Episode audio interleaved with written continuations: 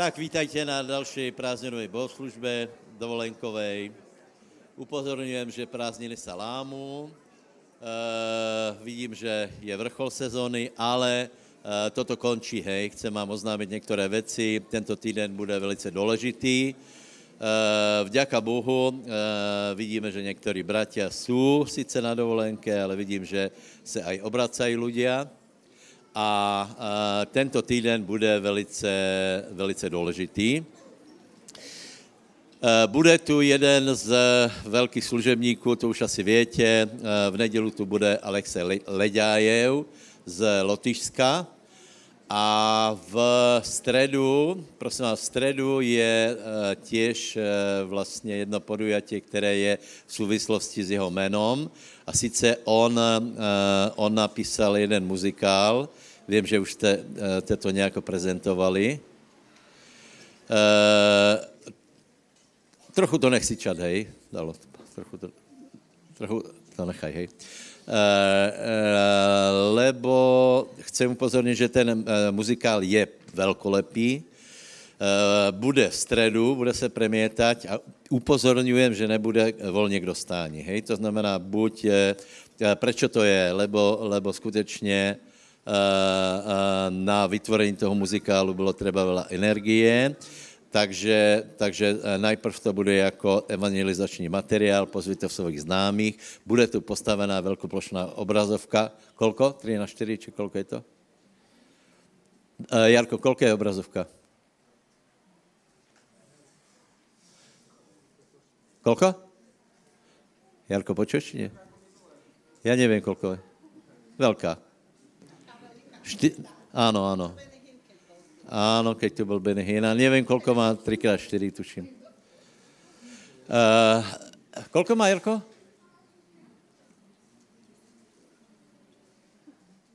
Nevieš, koľko má?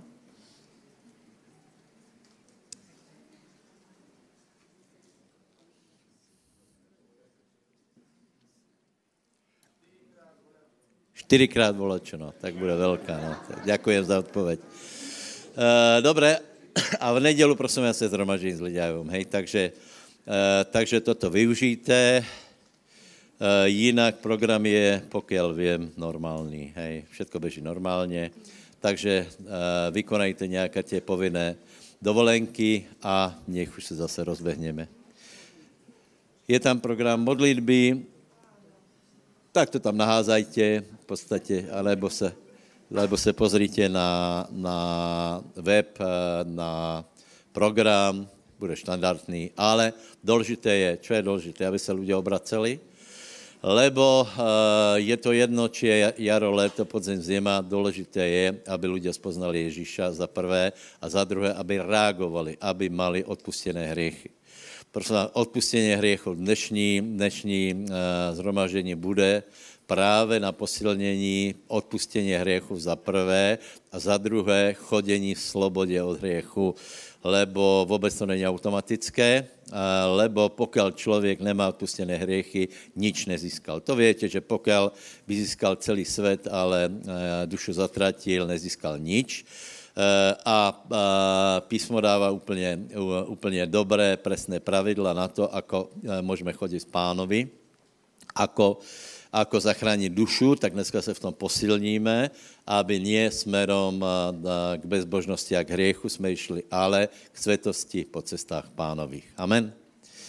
Dobre, takže prosím vás, povieš tomu ešte dačo? Aha. Ja iba veľmi rýchlo chcem vám dať do pozornosti letáčik, ktorý máme na tú akciu, ktorá bude teraz v stredu, Archa Zmluvy, taký je názov toho muzikálu. Máme skvelé teda pozvánky, ktoré si môžete zobrať, je ich dosť, takže môžete si zobrať aj viacej, keď pôjdete na zbierku, k zbierke, tak môžete si zobrať aj viacero kusov, 5, 6. Je tam aj evanjelium, takže stačí to možno iba odozdať a povedať príď, na zadnej strane máš niečo k tvojmu životu a týmto sa môže šíriť aj evanjelium, takže ale zároveň je to veľmi dôležité na osobné pozvanie, môžete pozvať na stredu nejakého hostia, niekoho, koho máte, nejakého človeka, ktorého máte už rozpracovaného. A ďalšia vec, že to som zabudol ja, že môžete aj na nedeľu potom následne pozvať, keďže tam bude osobne. Ďakujem. Dobre, viete čo, môžeme hneď v praxi, otoč sa k niekomu, porozmýšľaj, koho by si mohol pozvať, aj na stredu, aj na nedeľu. Krátko sa pomodlíme za to, hej?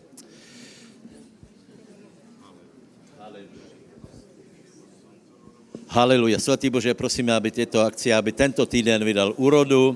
Ďakujeme za to, že môžeme rozosievať a ďakujeme za to, že když sejeme, žatva je istá. Prosím, Svatý Bože, v mene Ježíš, natchni naše srdce, aby nikdo nemlčel, ale mluvil o Kristu. Prosíme, Oče, v mene Ježíš, dej nám do cesty lidi, kteří jsou ochotní přijmout Boží slovo. Prosíme, Oče, v mene Ježíš, dej nám pomazání, výřečnost, smělost, tak, aby jsme odovzdali správu, tak, aby poklad, který je v nás, se dostal do našich nádob a spasení se šířilo v mene Ježíš. Amen. Amen. Poprosím Slava o zbírku. Šalom a pokoj, bratia a sestry, toto nové nedelné ráno.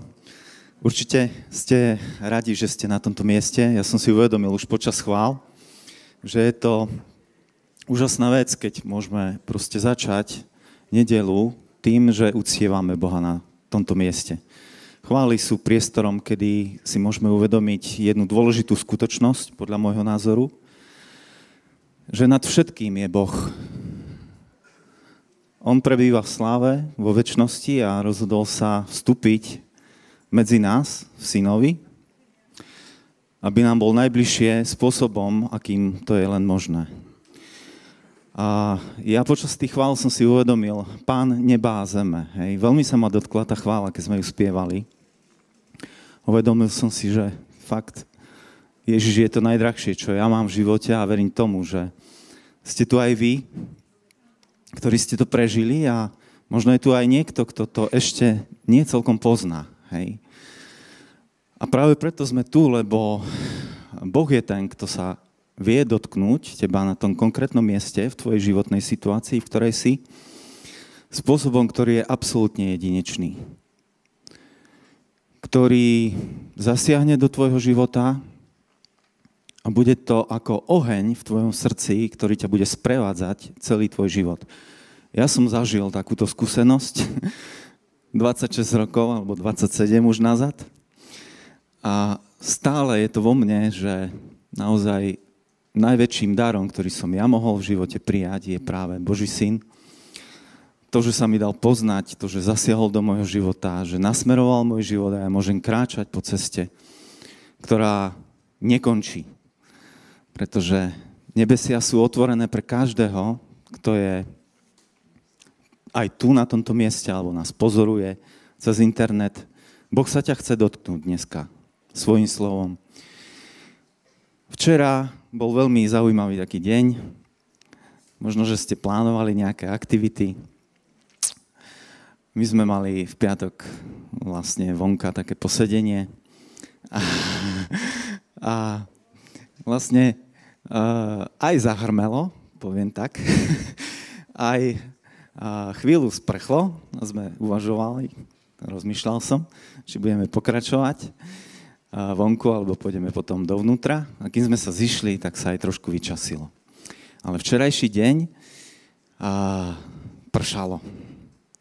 A ja som si uvedomil, že dážď je tak vzácny, pretože dážď prináša vodu a viete veľmi dobre, že bez dažďa, ktorý padá na túto zem, nie je život v rastlinách. Neviem, či ste si všimli, na tejto strane napríklad sú borovice, hej, a niektoré nie sú zelené, ale sú tak dohneda sfarbené, hej. A možno je to práve preto, že nemajú dostatok vody v tomto období. A súčasná spoločnosť, včera som bol napríklad na prednáške s primátorom Bratislavy, hovoril práve o symboloch, alebo teda znakoch v súčasnej dobe klimatických zmien, ktorým vlastne čelí súčasná spoločnosť. A ja som si znovu a znovu uvedomoval, že práve ten dážď môže byť, alebo je, aj podmienkou života, je vzácnym niečím, čo prichádza z nebies. Pripomenul som si napríklad verš, že každý dokonalý Boží dar prichádza z nebies od Otca. Uvedomujem si, aj v Božom slove je napísané, že suchá, časy suchá, môžu byť spojené práve s tým, že ľudia nehľadajú Boha. A neuvedomujú si, komu majú ďakovať, koho majú hľadať vo svojom živote a že majú byť za čo vďační. Takže možno aj dnešné slovo trošku otváram v podstate s týmto kontextom, aby sme si uvedomovali, že máme byť za čo vďační a je to Boh, od ktorého prichádza každé požehnanie do nášho života. Ja som veľmi vďačný za to, že nám dal svojho syna, že nám dal večnosť, že nám odpustil hriechy. Človek nemusí žiť v strachu proste zo smrti, pretože ja viem, že proste keď aj odídem z tejto zeme, mám večný domov, ako Ježiš povedal, odišiel som vám pripraviť miesta. Takže máme každý jeden z nás dom, kto vytrvá a pôjde za Pánom verne. Chcel by som dnešné slovo otvoriť v súvislosti aj so zbierkou. V liste Korinťanom, prvý list Korinťanom, je to Pavlov list, ktorý napísal do veľmi zaujímavej situácie do korintskej cirkvi. Môžeme vnímať možno z tých prvých kapitol. Ja som si list Korinťanom zobral tak trošku aj na dovolenku, aby som nad ním rozmýšľal a študoval vlastne tento list. A píše ho Pavol vlastne do cirkvi, ktorá je vnútorne určitým spôsobom rozdelená. Pretože niektorí znútra z cirkvi hovorili, ja som Pavlov, ja som Kefasov, Apolov. Jedni hovorili, že ja som Kristov. A Pavol vlastne vníma tú situáciu v určitom kontexte cirkvi, ktorá odpadla od služobného daru Pavlovho. Prestali si uvedomovať, možno, že majú byť za čo vďační. Práve Pavlovi za to, že vlastne Korint ako zbor povstal z jeho služby. A práve v tom prvom liste vlastne určitým spôsobom Pavol rieši otázku a snaží sa im pomôcť, aby si uvedomili, že Boh im dal veľmi veľa. No a v súvislosti možno s tou zbierkou je zaujímavá práve tá 9. kapitola, kde sú aj iné zaujímavé veci. Ja by som prečítal možno pár veršov, kde práve Pavol reaguje na tú situáciu v Korinte. Takže od prvého. Či nie som apoštol? Či nie som slobodný? Či som nevidel Ježiša Krista, nášho Pána? Či nie ste vy mojím dielom v Pánovi? Ak iným nie som apoštolom, ale vám som. Lebo pečaťou môjho apoštolstva ste vy v Pánovi. Mojou obranou pred tými, ktorí ma súdia, je toto. Či nemáme práva jesť a piť? Či nemáme práva vodiť so sebou sestru ženu, ako aj ostatní apoštoli i bratia Pánovi? Aj Kefas. Veľmi zaujímavé slovo. Kefas mal manželku, ktorá s ním slúžila.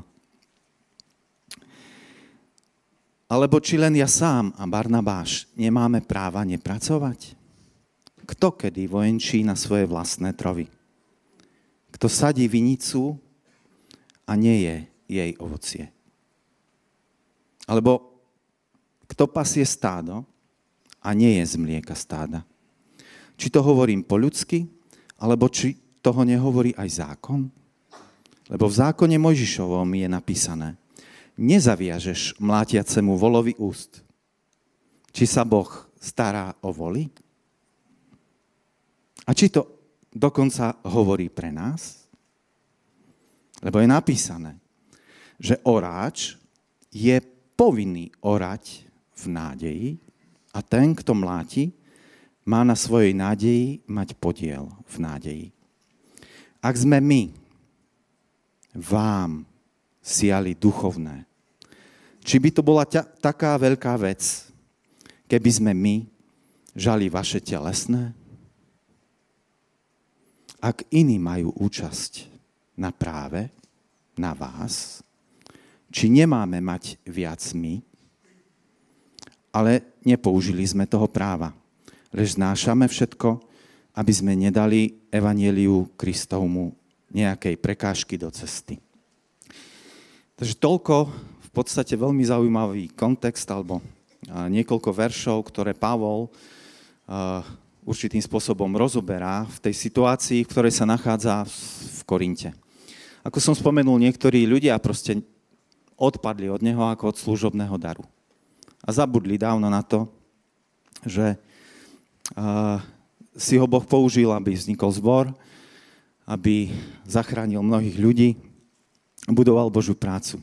Ja som rád, že sme cirkvou, ktorá si uvedomuje, že je správne z našich peňazí, z našich príspevkov budovať Božiu prácu. Nie každá cirkev si toto uvedomuje.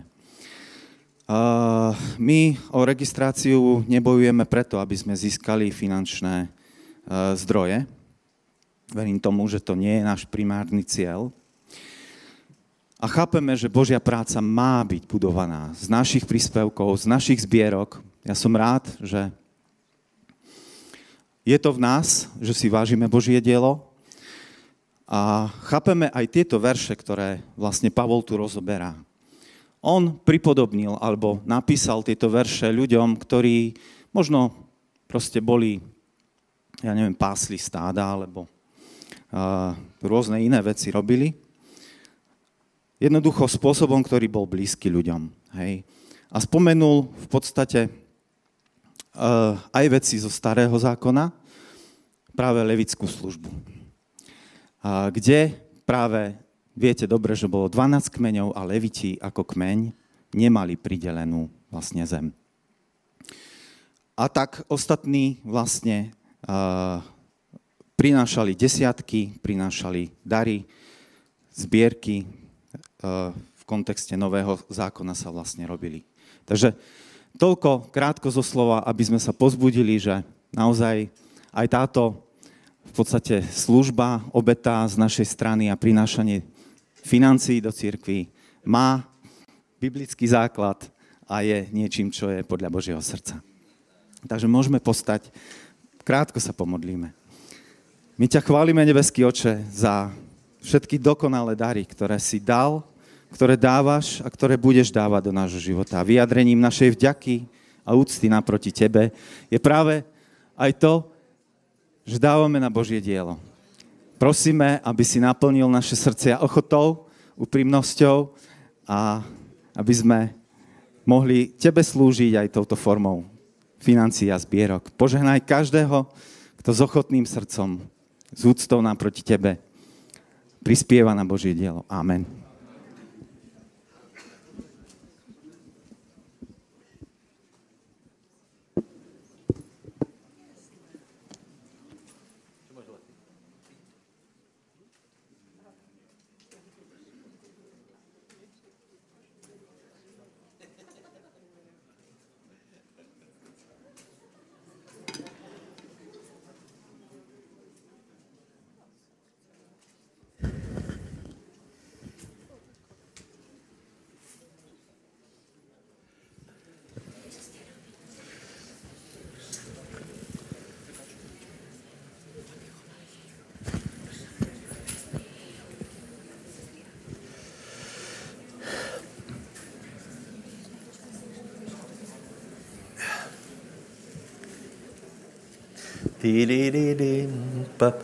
Žalm 32, přátelé.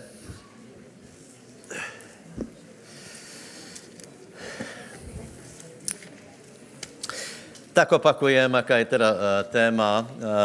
Téma je absolutně nejdůležitější. Viete, preberáme v priebehu roka, preberáme všetko možné, zaoberáme se praktickým životem, financiami, zdravím, rodinama a štátom a podobně, ale je centrálna věc, ve které se člověk nesmí pomýlit a to je jeho spasení. tak jak jsem povedal, že aj keby člověk všetko získal, hej, ale dušu zatratil, nezíská nič. Takže toto je pravda evangelia. To, že na světě, keď pozeráte svět, prostě ty různé náboženstva, aj v rámci kresťanstva, tie různé smery, tak člověk je úplně udivený z jednej věci, a sice, že ľudia sa neboja hrešiť. Čo je pre mňa, poviem pravdu, absolútne nepochopiteľné, ako sa stávajú k hriechu, ako napríklad, ja neviem, niektoré veci, ktoré Božie slovo jednoznačne odsuzuje a menuje ako hriechy. Títo ľudia absolútne ignorujú, pohrdajú tím, s tým, že čo je pre mňa celkom udivujúce, že aj ľudia, ktorí sú starí, vedia, že už dlho nebudú na světě, ľudia, kteří jsou vo vážnom položení, tak zároveň jsou taky drzí, že se Boha vůbec neboja, čo je pozoruhodné. Já vám prajem, aby jsme se v tomto zmysle Boha báli, aby jsme se nebáli diabla, ale aby jsme se báli v tomto zmysle o večný život a chodili po cestách spravedlnosti pro své jméno, lebo Žalm 32 hovorí, můžeme spolu prečítat, prosím vás. Dneska bude večera pánova, po mně bude hovorit ještě Miša a bude vám hovorit na základě epištoly Jakuba, akým způsobem hriech naberá silu. Já povím dneska obecně o hriechu. Prepáčte, ja kašlem na to, že letné obdobie dovolenkové, lebo toto je najpodstatnejšia vec, hej. Možná, že by sme sa mohli zaoberať nejakými lehšími vecami, ale ktorékoľvek ročné obdobie musíme mať vysporiadaný vzťah s pánom. Povedz susedovi, maj vysporiadaný vzťah s Bohom. Není to bežné, hej, aby bylo jasné, není to bežné. Keď se pozriete napríklad na tie kapitoly Matúš 24-25, tak to je prekvapivé, ne? Že to sú vlastne slova církvy a je tam strašne veľa výpovedí, že nepoznám ťa, hovoril si mi pane, pane. A teraz ja nehovorím, ja vravím, že ze strany bezbožníku je to obrovská drzost, ako narábají se životom, ale není bežné ani to, aby člověk chodil v pánovi stále, čiže dnešní den tomu budeme věnovat pozornost. Dobré, já povím něco o hriechu, o odpustení hriechu. Mišo pově, ta tendenci, jako to zarastá, potom bude večera pánova, půjdeme v pokoji domů. V středu bude Ledajev, nech se obracají ľudia, nech další jsou spasení, ale poviem vám pravdu, aj pracovať na spasení ľudí a sami byť zatratení, tak to je úplné bláznostvo. Ne? Kázať a nedokázať sa je úplné bláznostvo. O tom hovorí Pavol, aby sa nebol ako taký, ktorý iným kázal a sám sa nedokázal. Takže Žalm 32, čítame spolu prvý verš. Blahoslavený je ten, komu je odpustené prestúpenie, ktorého hriech je prikrytý. Povedz susedovi, blahoslavený si, ak je tvoje prestúpenie odpustené, ak je tvoj hriech prikrytý. Amen, haleluja. Čiže veškerá pliaga, prosím vás, veškerá pliaga, která přišla na svět, je kvůli hriechu. Hej? S tím, že definovat hriech vůbec není jednoduché, ani dneska se o to nechci velice pokúšat, je to záhadná síla. Hej? Některé věci víme, že hriech vznikol kde? Koľký ste za zem? Za Eden? Koľký nie ste za Eden? Hriech nevznikol v Edenu, hriech vznikol žiaľ predtým daleko, to znamená, že má daleko inú podstatu. Keby bol hriech iba zo zeme, daleko lepšie se s tím dá jednať.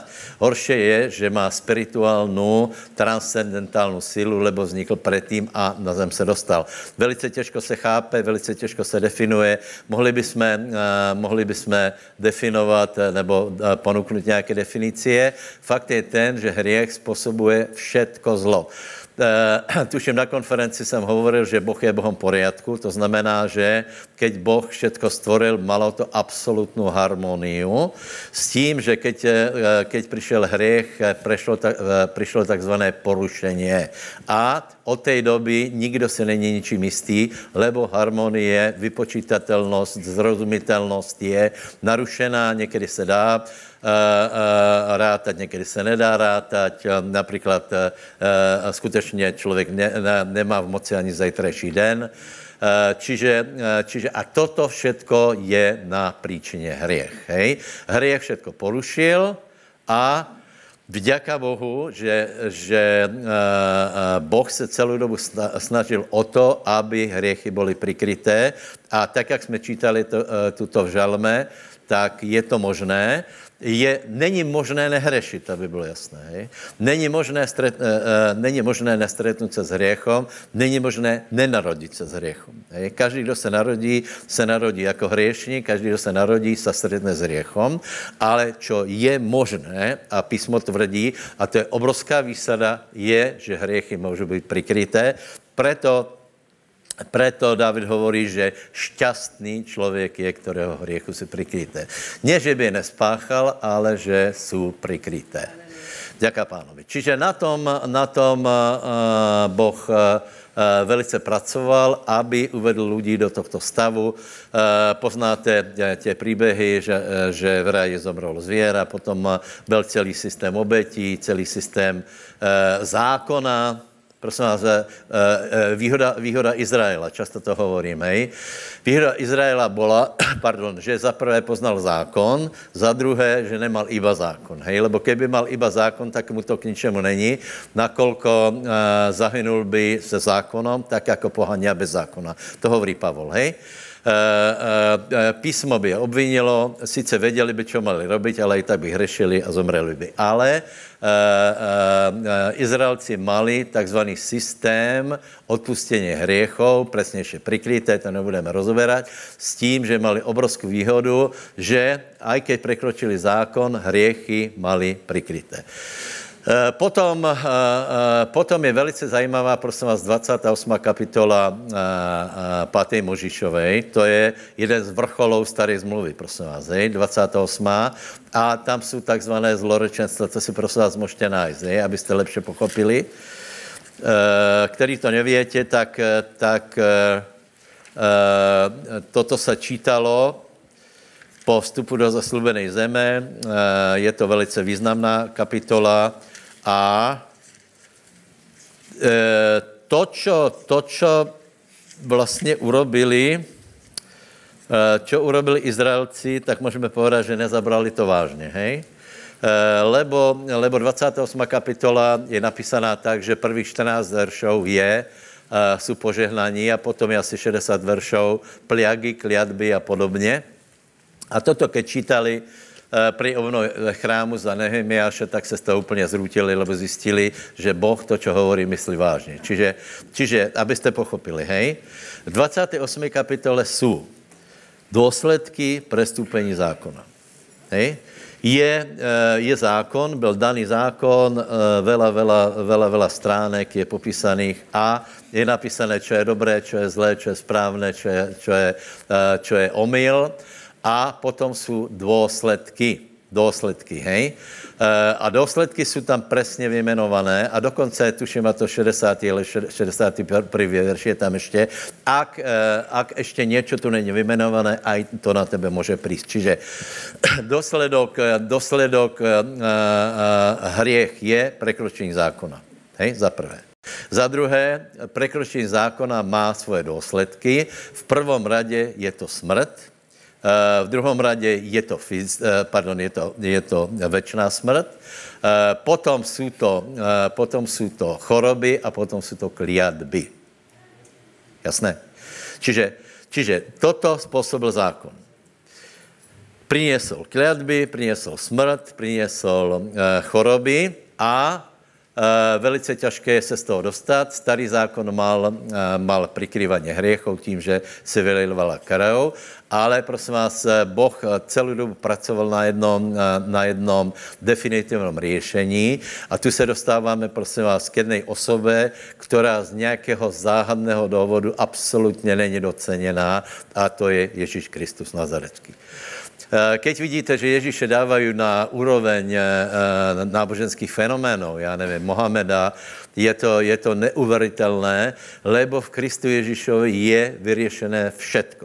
Prečo? Lebo Boží syn se stal človekom, prišiel ako bezriešný a potom se stala jedna vec, že všetky kliatby zákona, všetko zlorečenstvo zákona zobral na seba.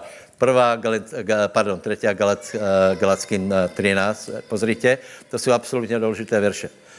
Dúfam, že chápete, ako to vysvetľujem, hej? Čiže za prekročenie zákona musí byť kliatba. Prosím vás, Boží zákon nie je ako ľudské zákony, takzvané nevymožiteľné, hej? Lebo zmluva, zákon, kde není trest, nemá smysl. Hej? To je ako, ja neviem, mafiáni si chodí hoci ako niekoho zrazia, odstrelia a nejsou potrestaní.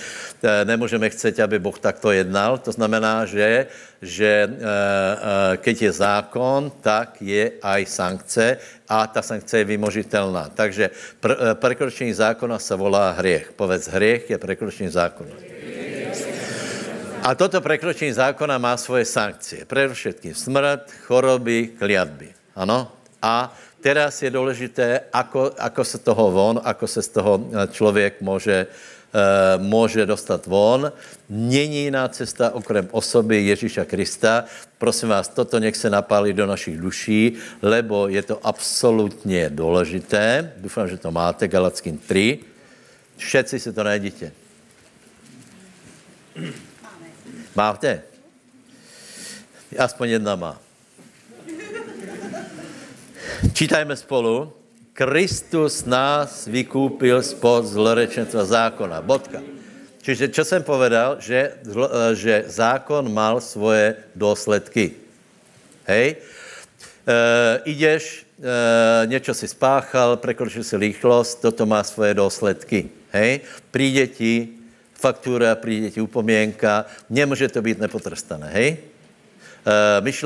Také myšlenky, že prečo Boh neodpustí hriech, je úplný nesmysl, lebo nemôže, lebo je spravodlivý, lebo zákon by nebol zákonom.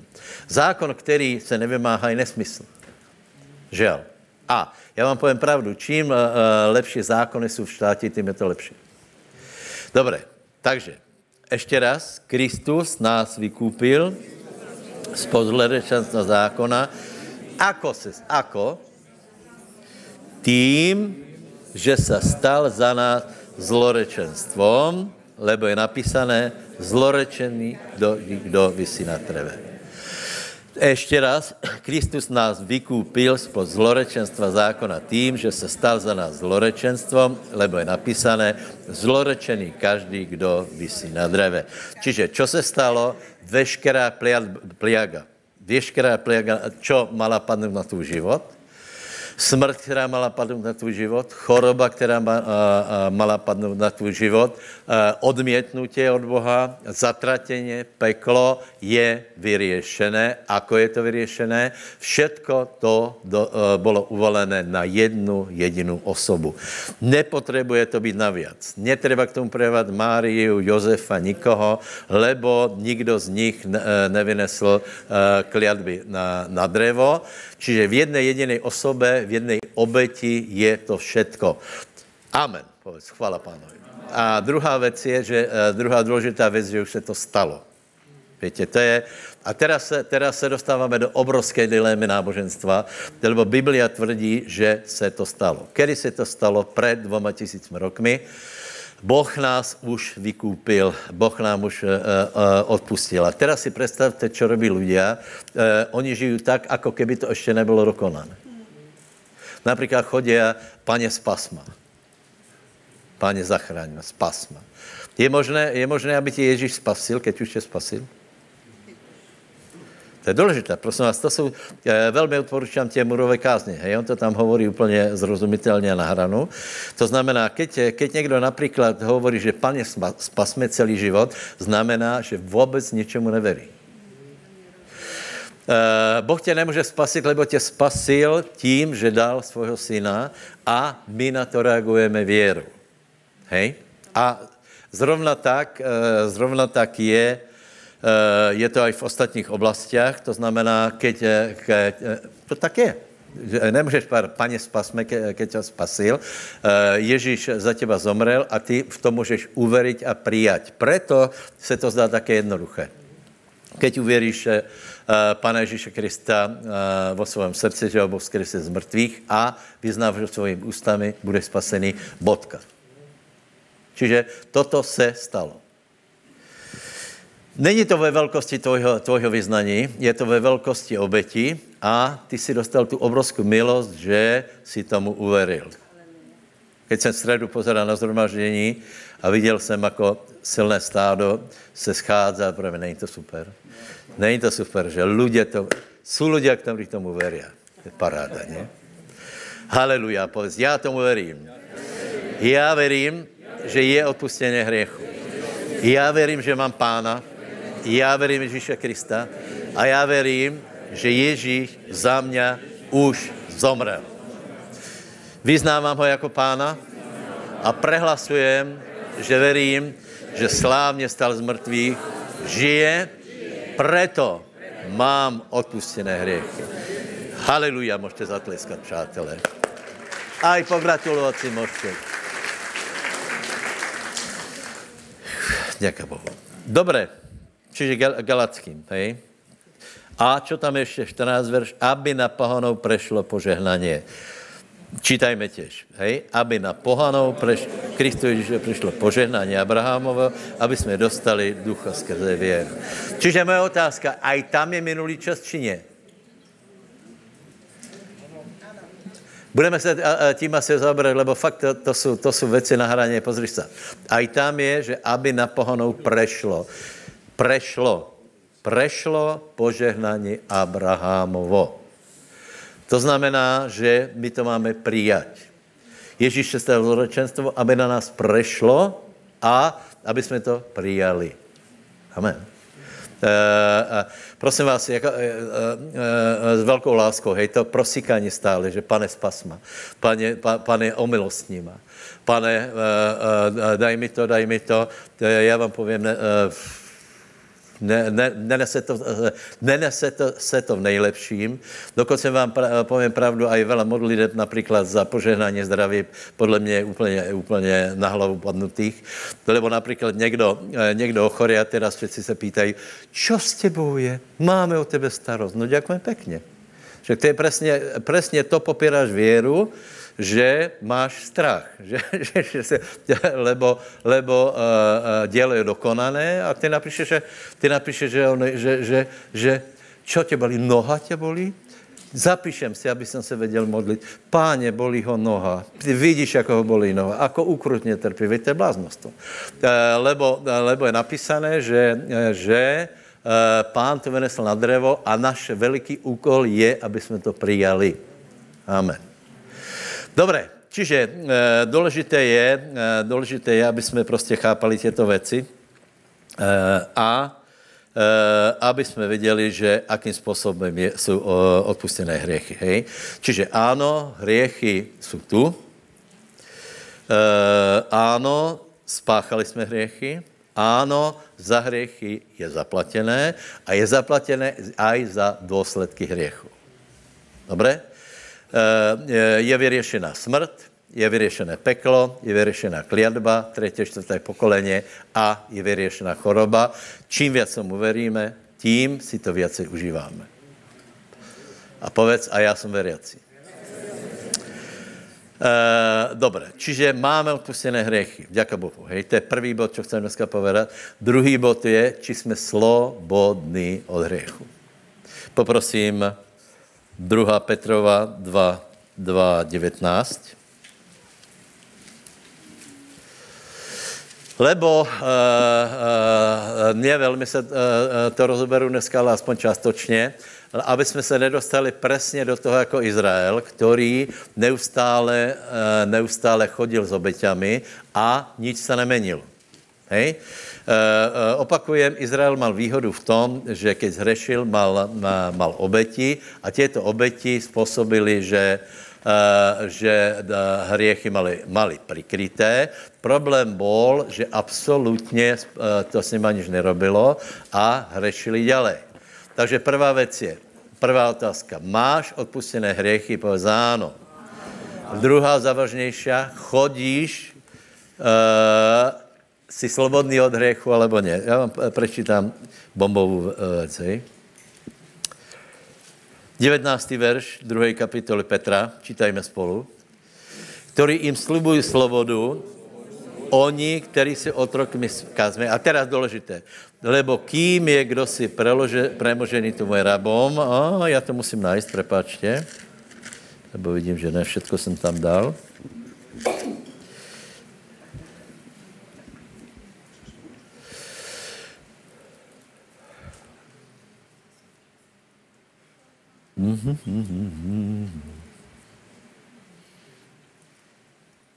A v podstate áno. Teraz niekde to ešte rozvedené. Kdo je premožený pánom, alebo hriechom. Čiže sú dve sily. Buď sme premožení spasiteľom, alebo sme premožení hriechom. Toto by som dneska velice rád, aby každý, kdo je premáhaný hriechom, aby sa dovedl vyslobodiť z toho, lebo písmo hovorí, že čím je kdo premožený, tomu je otrokom.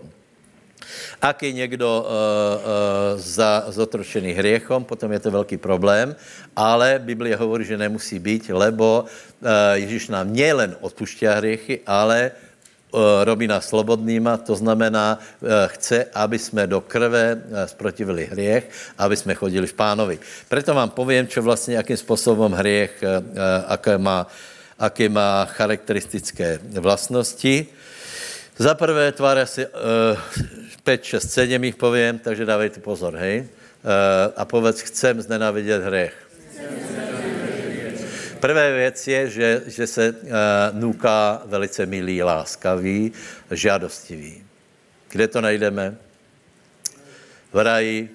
Tam nebylo, že tam prišel Rambo s kulometem, tam prišla velice taká nežná ponuka, jemná, normálna, kultivovaná, prišlo tam také pokušenie, čiže a bola tam žiadosť. Čiže prvá vec je, že hriech sa jeví ako lákavý, ako milý, hej, v tej prvej fázi a prosím vás, nenechte sa namotať, lebo žádný hriech není milý. Keď sme boli pohania, tak sme hovorili, keď do pekla, tak na dobrej kobyle, že? Nikdo z vás to nehovoril také? Nie, na Slovensku také není. Takže to znamená, že keď už do pekla, tak si rádne uži. Tak sme to asi chceli povedať, že je úplné bláznostvo, lebo prosím vás, není taká pekná kobyla, ktorá ja neviem, alkohol, alebo čo by ťa doneslo do pekla, lebo peklo v žádnom prípade není pekné. To znamená ani tie milé formy, ani tie romantické formy, viete, ani tie lásky, ani toto všetko. Pokiaľ je to hriech, je to hriech. Nikomu nechceme kasiť náladu, ale prostě hriech, keď je hriech, nemôže byť dobrý, hriech je vždycky zlý. Druhá vec je, hriech není pasivní. Hriech není pasivní. To je veľký problém, lebo svádí. Keby bol pasivní, tak by to bylo krásné, ale celý svět je postavený tak, že hriech pasivní není. Hej? Za prvé máme ho v těle, to znamená, že se ozývá. Za druhé máme ho ve světě, kouká na nás z billboardu, z televize, z iPhoneu. Dúfam, že po dnešnej kázni urobíte poriadok s iPadma, iPhonema, smartphonema, televizorma a tak ďalej, lebo cez to všetko je aktivní. Není pravda, že je pasivní. Tí, ktorí ste starší, tak viete, za posledných 20-30 rokov, čo sa zmenilo, takým spôsobom, že nie sme u konca, upozorňujem. Nie sme u konca, lebo to preniká, čety, rôzne tieto. Prepáčte, ak čituješ, tak si blázon. Lebo tam je kumulovaný hriech. Kumulovaný. Prosím vás, ľudia vždycky hrešili. Vždycky boli devianti, vždycky. Ale nebylo to propagované. Ak niekto sa napriek ukázalo, že je uchylný, tak ho na vojne zbili a hotovo. Dostal takzvanú deku. Hodili na ňo deku a kdo si mohl, tak si do ňo kopol a samozrejme ten človek si nestiažoval, lebo nebolo na koho. A dneska je to problém, lebo v četovacej místnosti ľudia sú pozbuzovaní k tomu, aby hrešili. Za den vie urobiť x kontaktov, stretne sa tam. Čiže hriech v žádnom prípade není pasívny, je aktivní všade. Ak pozeráš televízor, tak všade se to na tebe valí, ale čo z tebe urobí otroka? A čo chceme? My už nie sme otrokom hriechu, ale sme deti Boží. Povedz, ale ja chcem byť slobodný. A tá sloboda proste stojí za to chodiť s pánom. Čiže hriech není milý, za druhé, hriech není pasívny. Hriech se tváří milo, a hriech není pasivní, to znamená, že preniká. Tu ať si každý zváží, do jaké míry se šmíkají jeho nohy, lebo další bod je, že rastě. Kde najdeme příklad? Například Samson je unikátní příklad. Samson, víte, že čítáme Samsona každý rok. Čítáme ho, víte, jak ho čítáme? Jako keby se nás to netýkalo. Ako keby tam byl nejaký blbec Samson pred časom, který úplně si zkazil život, přišel chudák o oči. Samson nebyl obyčejný člověk, Samson bol mimoriadne pomazaný, charizmatický člověk. Samson nebol Hulk.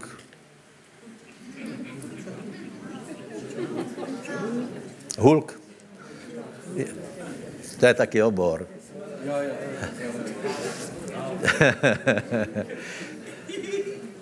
No, dejte nějakého obra.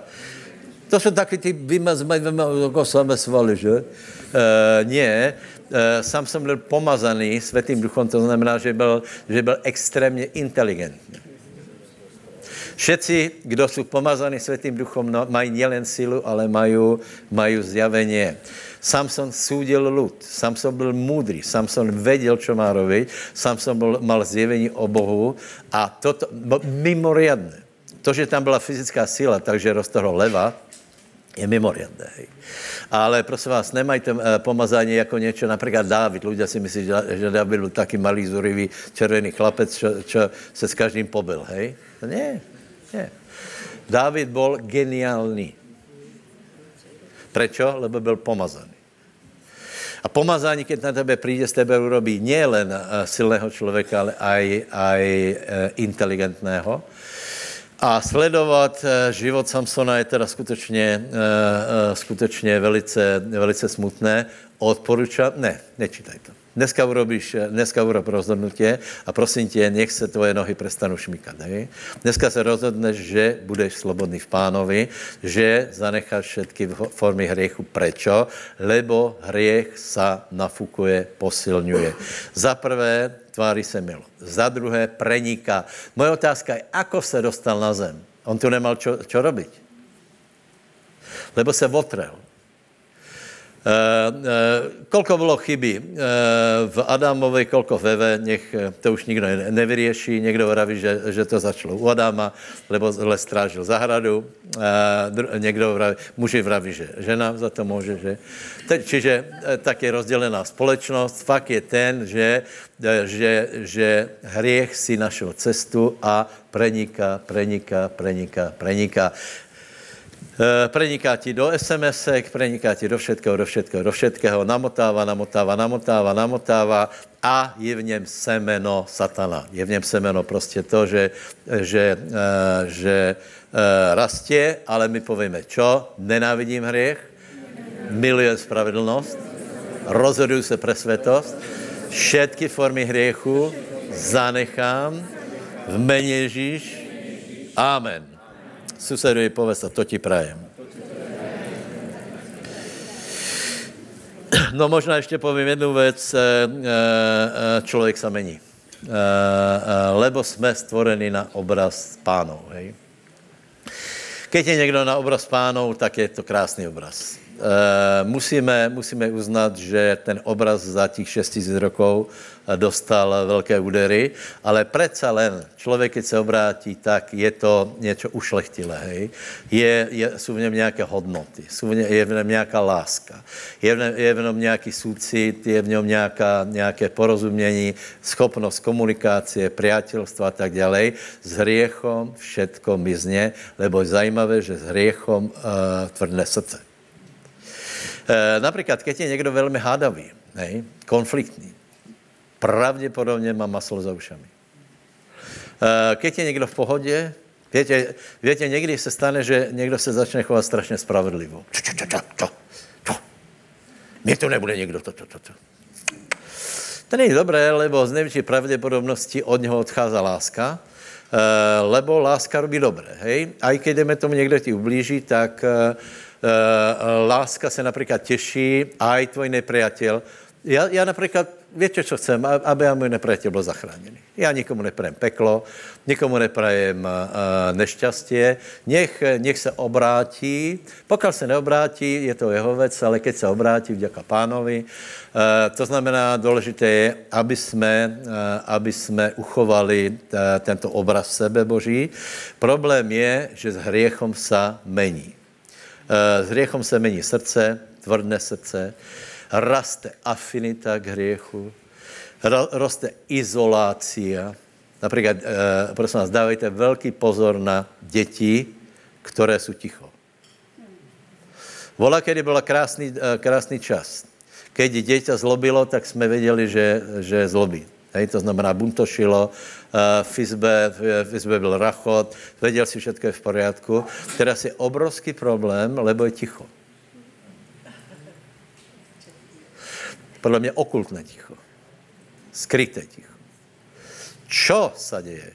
Čo sa deje za dverami izby? Prečo? Bola, kedy bolo, že si tam ľudia házali, ja neviem, dali si tam košík a házali niečo, proste nejak sa zabávali, vybehli von, zabávali sa a tak ďalej. Čo sa to deje s človekom, že sa uzavrie do vlastného systému hriechu? Dobre, takže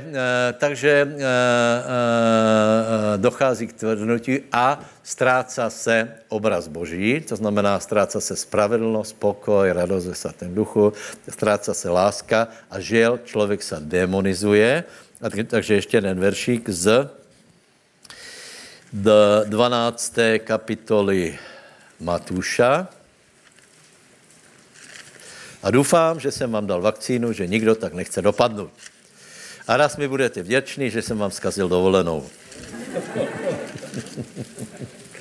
Čemu by ti bolo, keby si šel do pohody teraz na chorvátské pláže? Já jsem se pýtal o nejhodno brata, mal si zváradské okuliare? Bol jsem tam před 20 rokmi, ale už tedy to bylo velmi revolučné. Kolik větě, čo hovorím? Tedy to bylo velmi revolučné. Zejména, keď jsme išli cez Taliansko, tak jsem zjistil, že tam je to trochu pokrokovější. A samozřejmě na velkou hambu můžeme podat, že nejhorší jsou Češky, lebo to... Pardon, vidím tu nějakých Čechov. To je velice zvláštní národ prostě. Oni vstupili do Evropy daleko před ostatníma.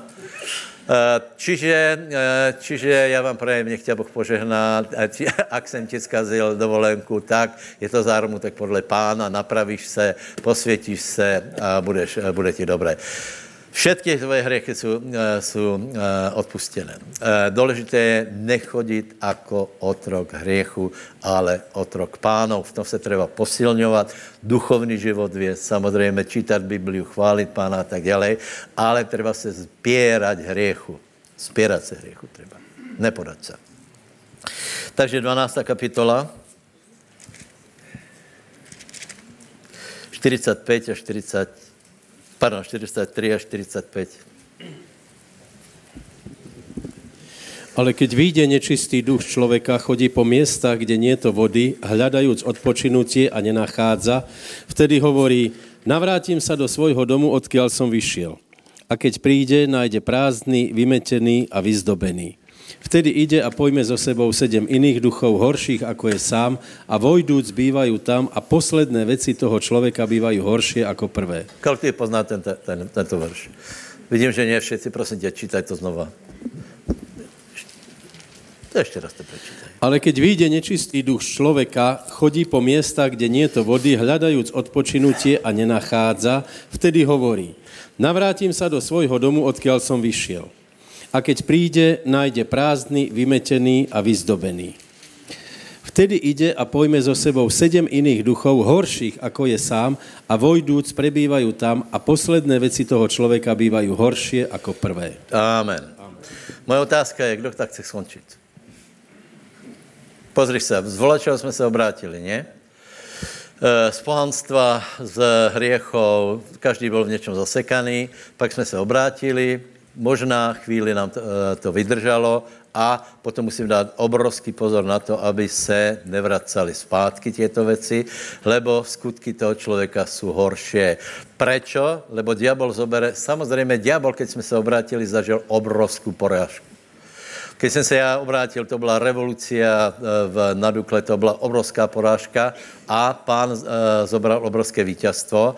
A teraz samozrejme diabol chce, aby toto všetko zvrátiť zpátky, preto zoberie silných za sebou a je napísané, že skutky toho človeka sú horšie ako tie prvé. To znamená, keď napríklad byl vyslobodený niekto z drog, prosím vás, moje otázka, chci skončiť ako horší narkoman ako predtým? Určite ne. Ak si byl ako smilník, ako alkoholik, ako rúhač, ako nadávač, ako zlostný človek, pán tě vyslobodil, odpustil tě hriechy, tak prosím tě, pracuj na tom, aby si byl dobrý človek. Pracuj na tom, aby si nebol otrok hriechu, ale aby si bol otrok pánov. Moje otázka je, dá se to? Odpověď, dá se to. Keby se to nedalo, Boh to po nás nechce. Pak se naplní všetky zaslúbení, spravedlnosť, pokoj, radosť ve svatém duchu. Pokoj, ktorý dáva pán, ale za týchto podmienok. Takže ešte posledný verš. 1. Jánova 5, čiže čo s tým prakticky? Čo s tým prakticky?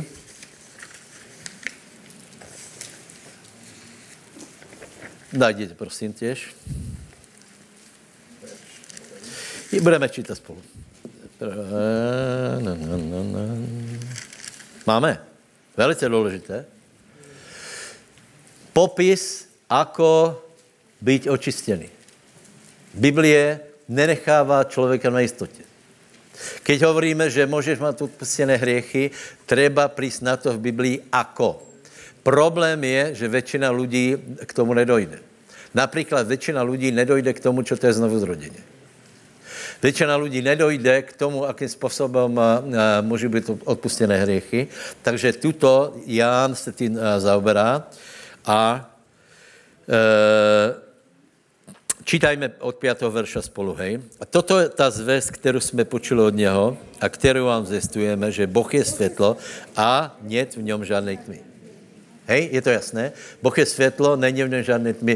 Boh je dokonalý, harmonický, nevyvíja sa, má poriadok vo všetkom, má vliv nad všetko. Už všetko urobil, nemení se, nepotrebuje, lebo dal svého syna a my sa musíme meniť. Dobre? A potom tu je, keď povieme, že máme obecenstvo s ním a chodíme vo tme, luháme a nečiníme pravdy. Čítajme spolu, to je dôležitý verš. Keď povieme, že máme obecenstvo s ním a chodíme vo tme, luháme, ale nečiníme pravdy. Čiže moje otázka je, chodíš vo svetle...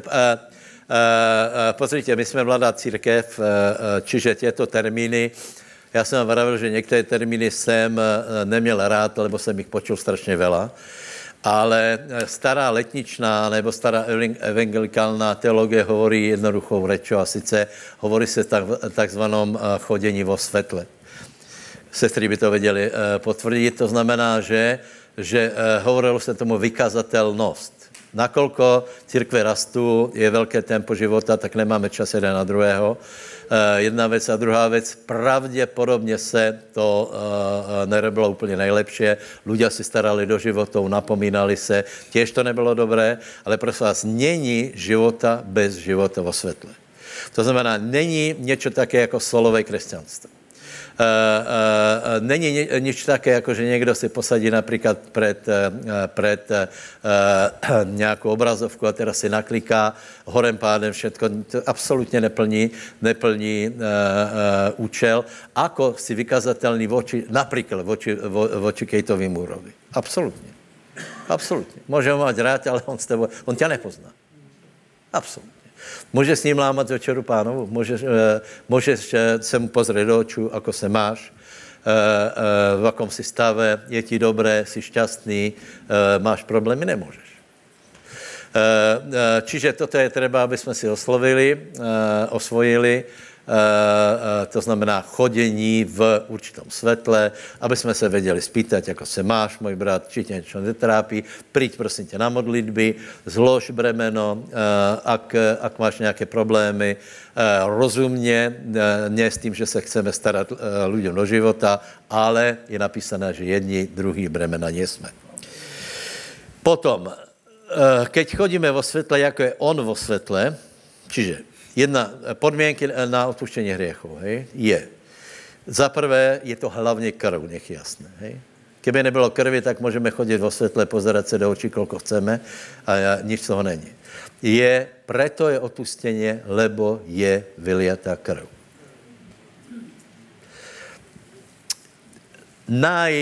Najúžasnejší okamih bol pred 2000 rokmi na Golgote, keď Ježíš vylieval krv. Platil za to všetko. Viete, koľko ľudí na svete? Veľa.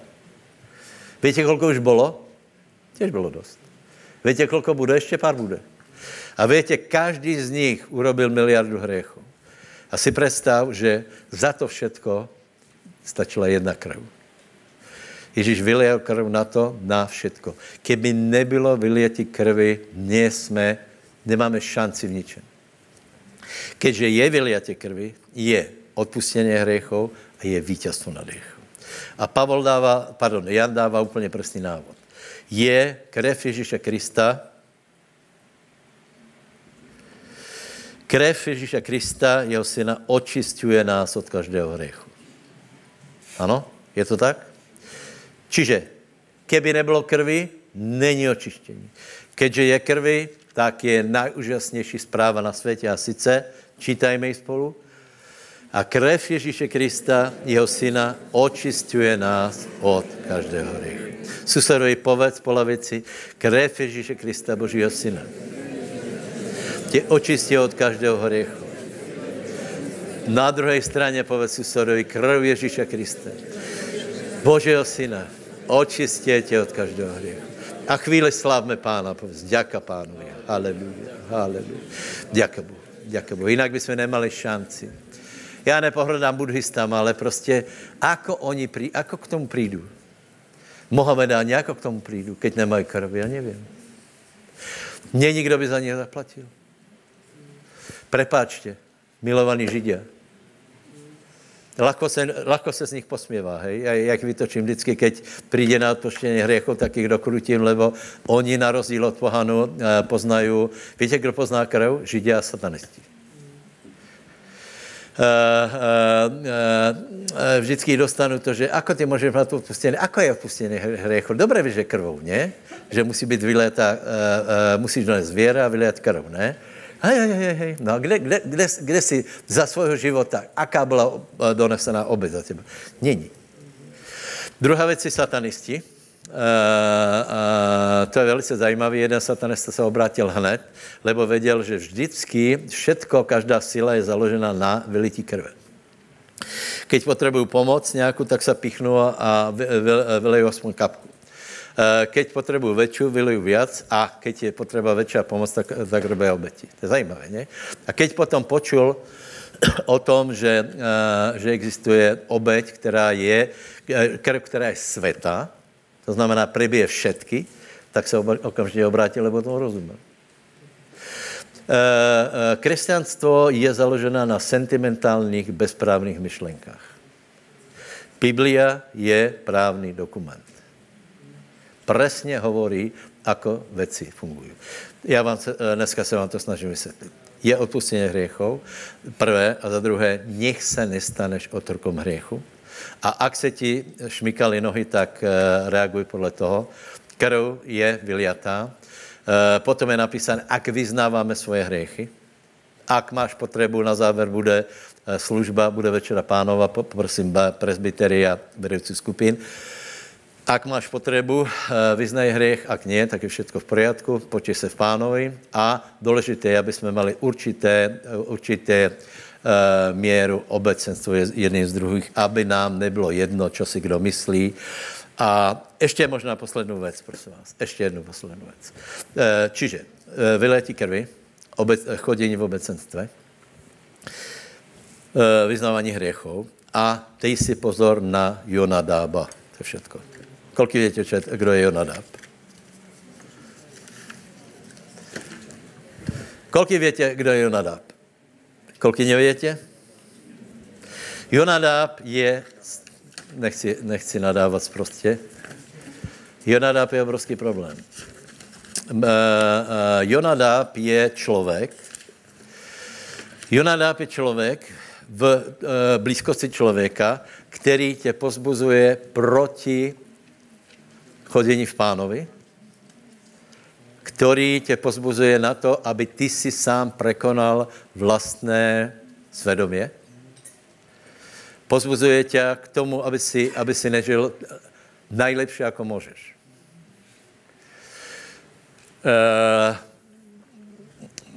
A veď to nič. Akože veď to nič. Veď si můžeš zapálit. Akože si můžeš zapálit. Jsi blbý? Proč by si se mal zapálit, když si prestal fajčit? Já nevrím, že za cigarety půjde někdo do pekla, ale prostě já to nechápem, proč i s tímto směrem. Někdo se obrátí, prestal fajčit, prestal pít a teraz přijde Jonadáb a veď si nemůžeš dát. Ale čo si normální? Jsi Jonadáb. Víš, že je napísané, Lukáš 17, to tuším, že pohoršení musí přijít, ale běda toho, skoro koho přichází. Chceš si zobrat na maslo to, že někoho, dejme tomu, někdo byl vysloboný z alkoholu, o tím pověš, a veď si dáme, ne? Pojďme na pivo, veď čo? Veď, já nevrám, že si nemůžu dát. Hej. Ale prostě, abych někoho pozval, já si dám pivo, ale abych někoho volal na pivo, že chyba ideme si vypít, tak to nie. Prečo? Čo já vím, ako ten člověk je na tom silný v kramflekoch. Já v něm spustím nějakou slinu, vejde do něho démon a já mám být vinej. Čo je napísané? Lepšie by ti bolo, keby si si dal čo? Osly, žarnov a šup do mora a plávaj. Dobre. Čiže dej si pozor. Nebuď k něma sentimentální. Prepáčte, to jsou největší hajzly, který můžou být. Ty, který svádějí na hriech ostatních. Veriacich. Nezabudni, že Jonadá byl jeden z královských radců. Namotal kterého Amnona. Jonadáb je inteligentní, dejte se na něj pozor. Podívej, hlupý člověk tě velmi nepoškodí. Hej. Nejhorší na tom, že jsou inteligentní lidé, kteří poznají církevní problematiku, poznají, jak funguje hriech. Balámovia například, který vedí člověka namotat, ale veď to nič, nějaká zlaona a už je porušená prostata v Pánovi. Já vám prajem, abyste byli jednoduchý, není to složitý. Nech vám Boh odpustí hriechy. Nech máte, urobte zarážku dneska. Buďte otroci Pána, ne hriechu, vyznejte hriech, je tu krev, choďme v rozumnom světle, choďme v obecenstve a na Jonadába vůbec nebuďte sentimentální. A ak ti někdo z církvi pově, že ale veď to nič, tak bude si normální. Prečo se... Viete, kedy byly největší prebudenie?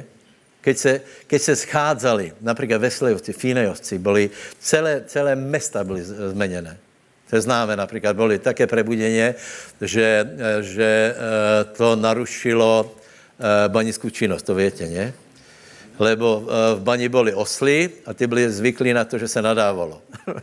A banici je šikovali a teda se obrátili, prestali piť, prestali nadávat. Osly byli chudáci, mestci byli z toho vykolajení, lebo nevěděli, co mají robiť, tak museli nové povolení. Celé mesta byli zasáhnuté. Víte čím? Lebo scházali se ľudia, který robil jednu věc. Čo ještě se ti nepáči na mém životě? Ako můžem lepšie být podobný Ježíšovi? Ako lepšie môžem slúžiť pánovi? Čo ešte by som mohol zmeniť? Nie, čo ešte môžem, aby som nešiel do pekla. Ďakujem. Ešte nastupujem.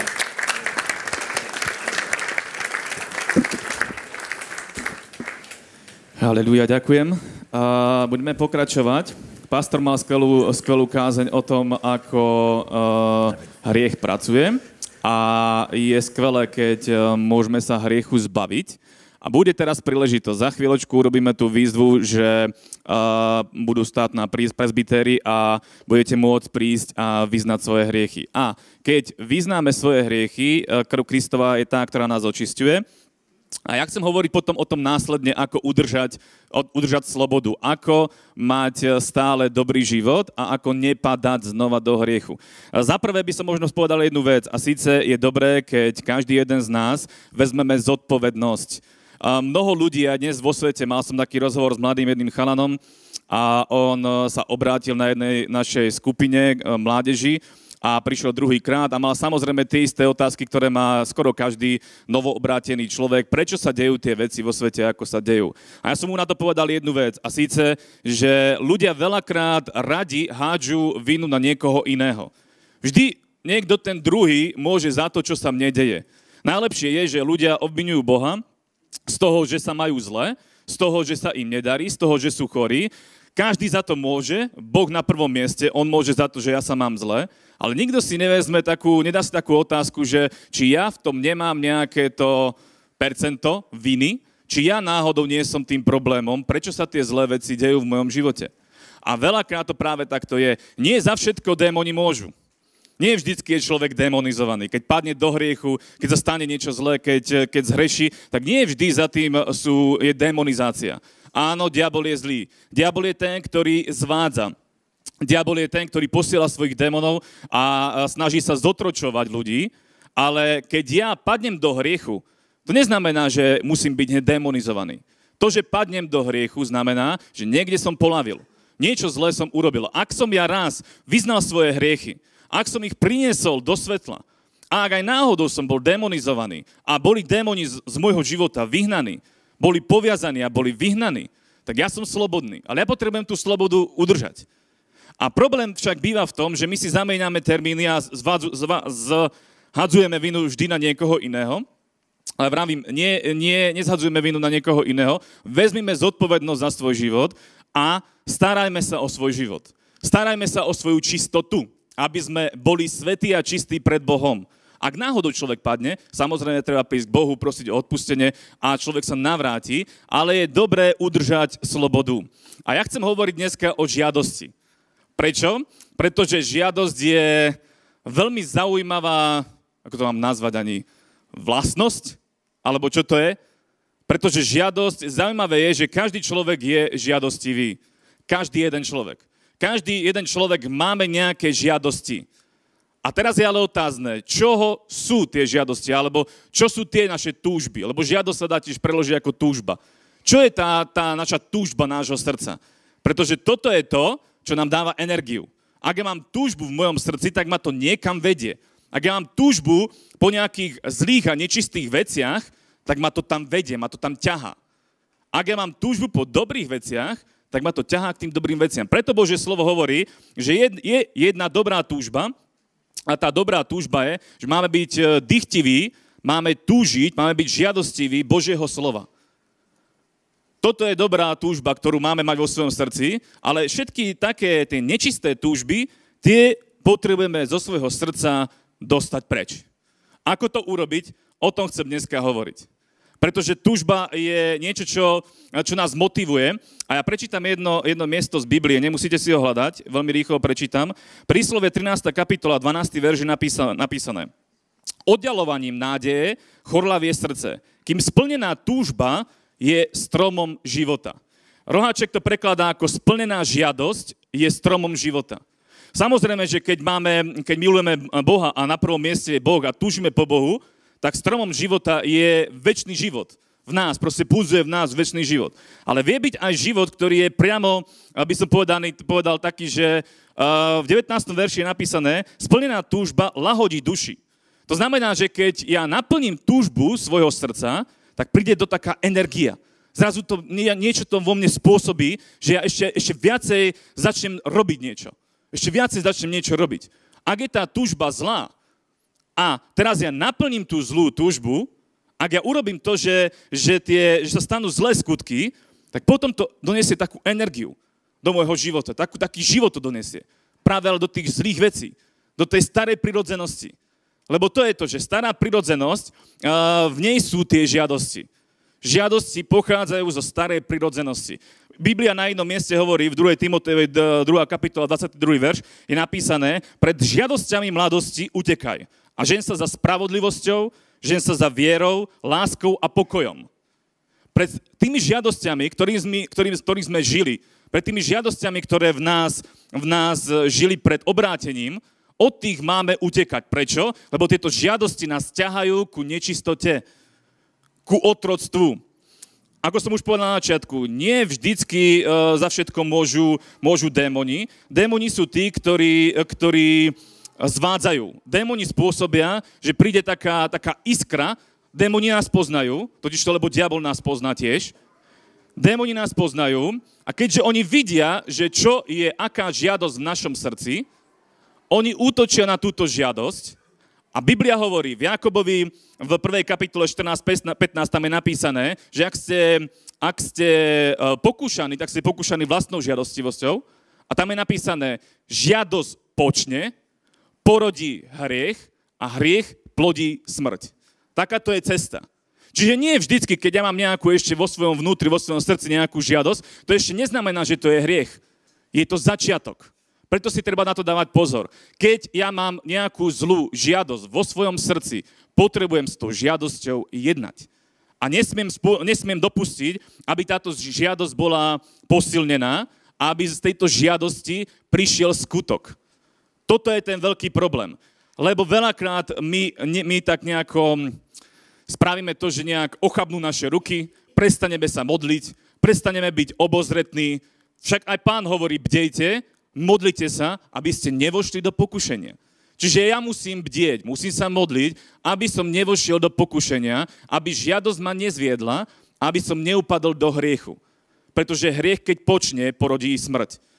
Áno, a toto je veľmi, veľmi dôležité. Ak chcem ja udržať slobodu, potrebuje mať dobrú žiadosť vo svojom srdci. Buďme žiadostiví Božieho slova, buďme žiadostiví Pána. Keď sme žiadostiví Pána, tak táto naša túžba nás privedie k Pánovi. Preto máme byť hladní a smerní po Bohu. Potom budeme mať obecenstvo s ním. Jeho krv nás očistuje neprestajne. Máme obecenstvo so Svätým Duchom. Posilňuje nás. Sme silní voči každému útoku. Diabol na nás nemá, lebo sme pod ochranou samotného Boha, lebo sme v blízkosti Neho. A toto takoto má byť. Takýto máme mať život. Ale ak my povolíme, nebudeme sa modliť a necháme, aby žiadosť počala, nedopadne to dobre. Poprosím vás, nalistujme si list Galatianom 5. kapitolu, 16. verš.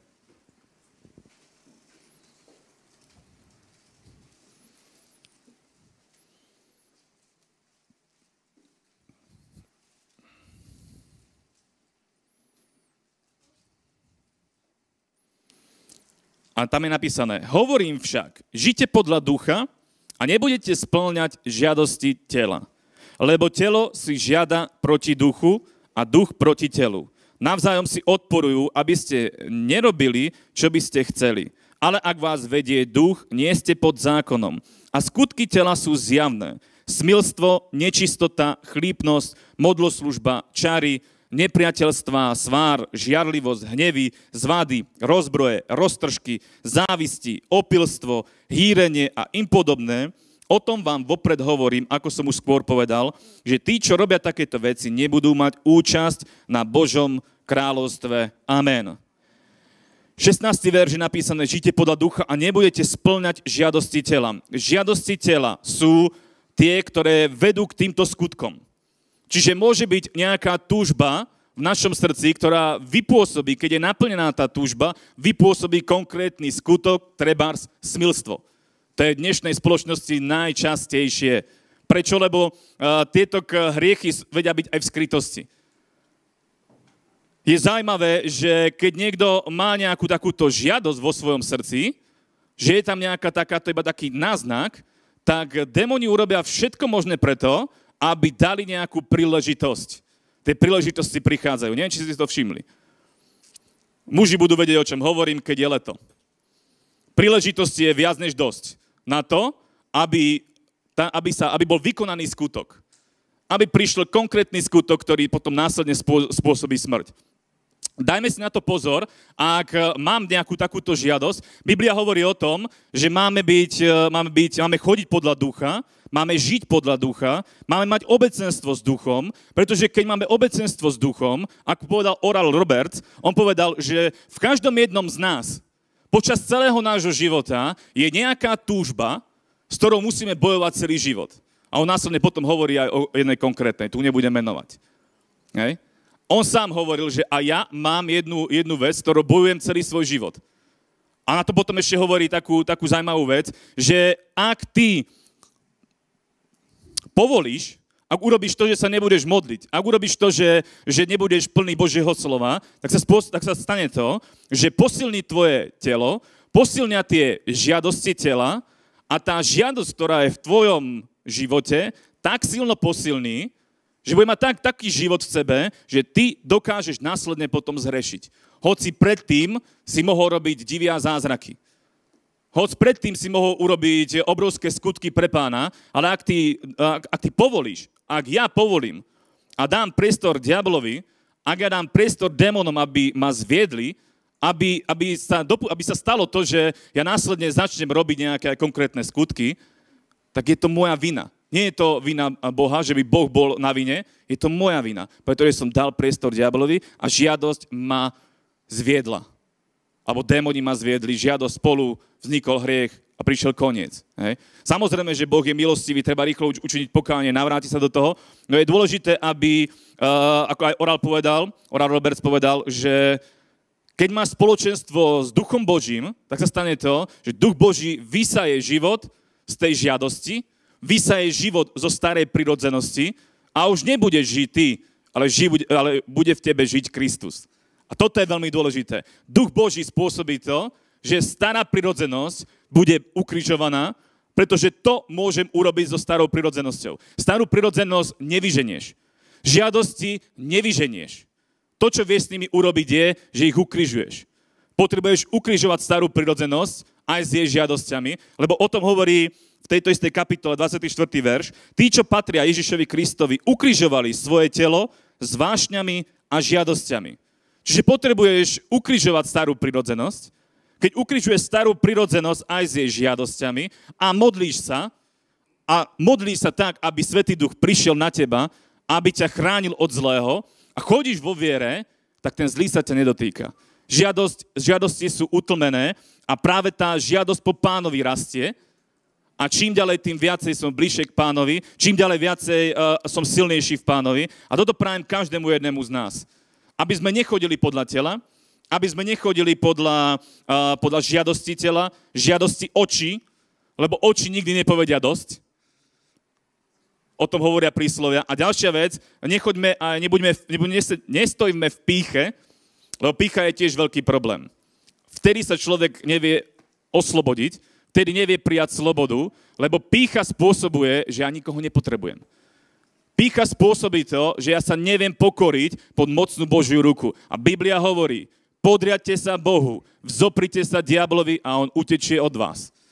Čiže pýcha je problém, ak máš pokoru, ak sa vieš pokoriť pod mocnú ruku Božiu, vtedy vieš byť vyslobodený, vtedy vieš učiniť napríklad aj to, že prídeš činiť pokánie, pretože si uvedomíš, že máš problém. A činiť pokánie nie je hanba. Preto ak aj dnes bojujeme s niečím, alebo bojujete s niečím, s nejakým hriechom, alebo bojuješ so žiadostivosťou, tak bude teraz príležitosť, predtým, než pôjdeš k Večeri Pánovej, tak príď dopredu, budú nastať presbytéri a vedúci skupín a môžeš vyznať svoje hriechy, môžeš dať do svetla ten svoj život, ktorý žije v skrytosti. A Biblia hovorí, že krv Ježiša Krista ťa očisťuje. Čiže dneska bude také veľké miesto odvalenia, kedy bude odvalená pohana, kedy bude odvalený tvoj hriech z tvojho života. Ty budeš mať čisté rúcho, čisté biele rúcho a potom následne udr slobodu. Maj dobré žiadosti, maj dobré túžby, buď žiadostivý Pána a nedávaj príležitosť diablovi, aby ťa nejako namotal. Udrž slobodu, maj silné spoločenstvo so Svätým Duchom, lebo Svätý Duch chce byť s sebou viac, než ty chceš byť s ním. Tak to je. To Božie slovo hovorí, že Boh dychtivo túži po tebe. Žiarlivo túži po tebe. Túži po spoločenstve s tebou. Čiže Boh chce byť s tebou. Boh chce byť so mnou.